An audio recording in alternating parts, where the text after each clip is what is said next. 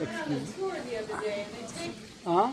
I went on the tour with uh, and uh, John, and they take you around Lower Meherabad also. There were so many places that Baba put himself in seclusion. It's, it's, it's almost like every building you go to down there that he was secluded, but those are the ones that people don't live in now.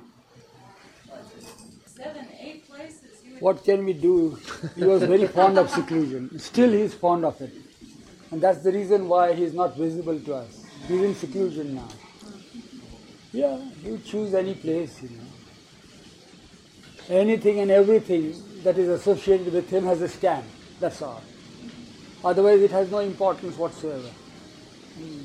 Yeah, you are saying something? Well, I wanted to ask you, were you uh, you were with Baba when he went on his travels, when he left uh, For New Life? for the new life? Yeah. Can you tell Yeah. me about that a little bit? Have you read the book called The Tales of New Life? It's an interesting thing. But what can we say about our new life? What can I tell you about it? Simple thing that on the surface it was that he told us that those who are prepared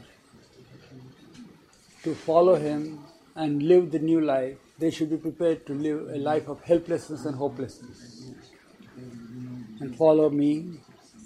And any order, good or bad, that I give you, carry the order implicitly, without any question. Why? Wherefore? Without expectation of spiritual or material reward.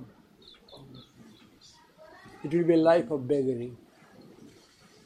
And if you fall ill on the wayside, you will be left behind to meet your own fate without left without any help. So those who are prepared to follow me may do so. That's how it was. And all those who had assembled in the hall there at Meherabad, I don't know whether you, where Muhammad lives now. Yes. That was the hall where we had gathered there. They- said, Yes, we will follow you at all costs. So there were people who, of course, were known for that they won't be able to go from here to Ahmednagar, you see, on foot, let alone go out indefinitely. So Baba had to sort them out and give them different duties. And about how many? 24 were with us on in New Life? 22 men, 4 women. 22 men and, and 4 women accompanied Baba. to start. Life of helplessness and hopelessness. Mm. And for first few months, he took us to a place called Belgaum. It's 250 miles from here. And it was first camping ground and said that we are going to camp here and it will be a sort of a training period. One of the most important orders was that whatever be the calamity that befalls any one of the ones in the new life, they should never, well, have, uh, what, what do you call it? Uh, there should be a smile on the face, in short. Yeah. And any order I give you must be carried out implicitly, immediately. So, in order to train you for that for that purpose, because if either of these two orders are broken, then you'll you'll be sent back. So that you may not be sent back, we will spend some time here as a training period. So he trained us. And what sort of training was there? Because nothing. He didn't say that, well, he didn't hold a cane or a stick or a staff and say, do this and do that and do that. And, no, by his own life. Hmm. So one of the most telling episodes in New Life in the training period was, which is unforgettable, it was a cosmopolitan crowd. Christians, Zoroastrians, Iranis, Mohammedans, Sikhs. It's a mixture of people, Parsis and all that. So there was one Sikh gentleman, very respected person from Kashmir who was with us. He had come and he was with us in the training period. Long time lover of Baba. Would want to give his life for him. That's why he came, in spite of all the stipulations. So one night, and uh, what happened was that all the men were herded together in a hut, a big hut like as big as this, thatched thing. Yeah, nothing plastered or anything so. And another place, another hut was for women, the four women. And for Baba, there was no such thing as a hut. There was a little tent, a very tiny tent. Hardly, you, you can hardly sit and touch the, what do you call the uh, peak of it, yeah. I still remember that. And I had to pitch that tent every night for him. And it had a zip and a netting in the front so for the air. So when he entered that, he'll crawl into it, I'll zip it, and that's all. That will be his night rest. And I had to sleep outside, open. So that's how it was. So some nights, some a week or two passed by. No, hardly, hardly a week must have passed by, not two weeks. So all of a sudden, Baba claps from inside. It's the dead of the night, mind you. And uh, I wake up and I go there and I open the zip and he crawls out of it. And he tells me it's, it's dark night, starry though. Let me see. Let me see what they're doing now. Means the companions. Ah, and each one, there is no question of Baba being the Lord and the Ancient One and God and Master and all, nothing of that sort. All are on equal level, equal footing, all are companions. So he said, Let, let's go and see the companions, what they are. Are they well settled? Are they sleeping or not? So we, I take him towards where the thatched hut was. So he said, No, no, let's go this way. And we are going in an opposite direction, has nothing to do with anybody there. So he's going, and it's still night, and all of a sudden, we both hear sobs of somebody. So says, Do you hear anything? I said, Yes, somebody seems to be sobbing. So let's go. So we go further and further. Surely there was one of the companions. He was sobbing. Baba stood behind him and I told to him, I told when there, I said, Daulat Singh, Baba has come. He got up. He was terrified with the sight. He said, How could Baba come here at the, at the wrong moment? Because we are not supposed to sob or cry or anything. We must have a smiling face under all calamities. So Baba said that tomorrow morning you have to leave, the, leave us and go back to your place. And that made him cry loud like a child. And Baba says, See, again you are breaking the order. You have to obey the order with a smile. You had been sobbing, and the order is given to leave because you were sobbing. Now you are crying. All this was there. So he said, "But I, I but I never, never, never cried before you. Ne- I, but you came to me in the darkness of the night. So yeah, I have to keep a watch over all, this, isn't it? So that's how it was. in the morning, he was discharged. It was indeed a very touching sight uh, because we all were so close together, closely knit, you know, in companionship. It was, it was unbearable for us also. But we could not. We had to keep a smiling face. But he could not. And Baba comforted him and said that you are not out of new life. I want you now to go back home and continue the new life from home. From your home. He was a doctor, medical person. And continuing new life means what? Life of beggary and helplessness and hopelessness. You stay at your place, in your house, and then go out begging and continue with that life. Speak the truth. Keep a cheerful front. And beg. See, he goes there. And the family is very happy to see him. I forget now. Was it afterwards or that, that day, that morning? So yeah, I think it is that same morning when Baba says that I saw you weeping, I saw you sobbing and crying. So he says, but it was not not anything to do with new life. Whatever it be, no, but uh, uh, what I'm, uh, I I couldn't help it. What had happened, he explained that just before Baba had pronounced his uh, phase of life called the new life, he had got his daughter engaged to a young man to be married at his place. And the wedding was to be on the 16th of October. But he was called some a week ahead to Meherabad to join the group. So while he is leaving the house for good, mind you, it was for good to leave the house. So there was a little bit of sadness there and wailing and weeping and all that in the house. And that is understandable. But the daughter's word, last words were, oh, she runs to him, clings to his coat, his uh, dress, and says, Are you really my father? If you, are, if you were to be my real father, you wouldn't leave me like that just before my marriage.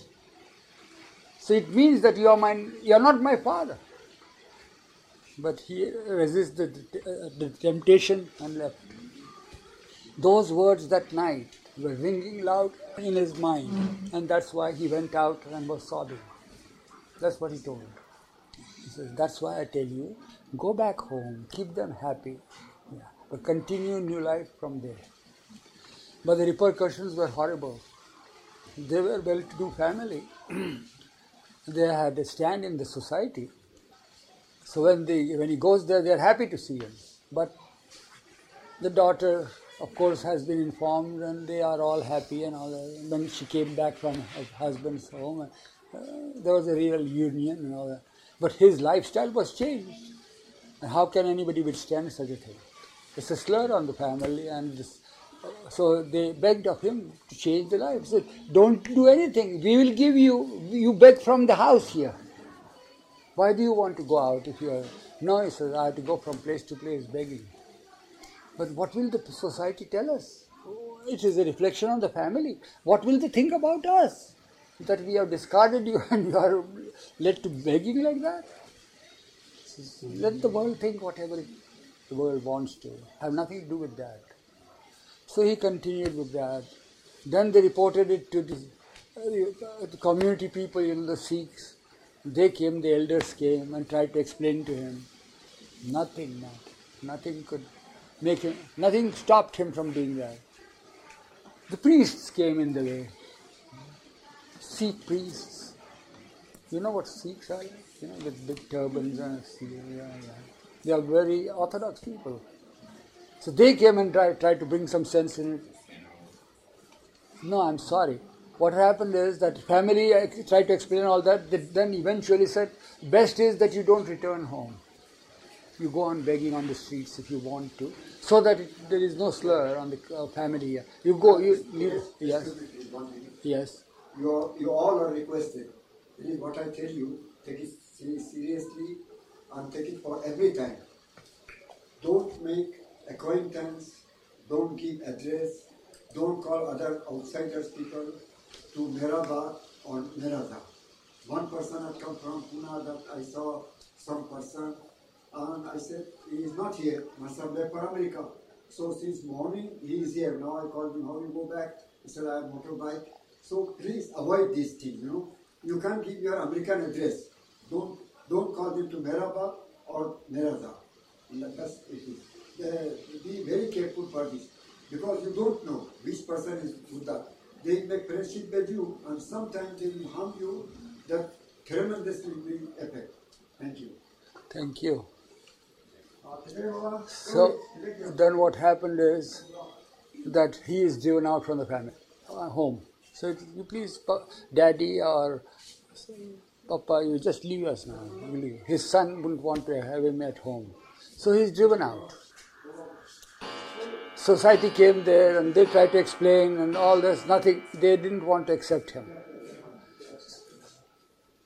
Eventually, what happened was that. Uh, the priests tried to tell him because he's a Sikh gentleman, no Sikh goes begging.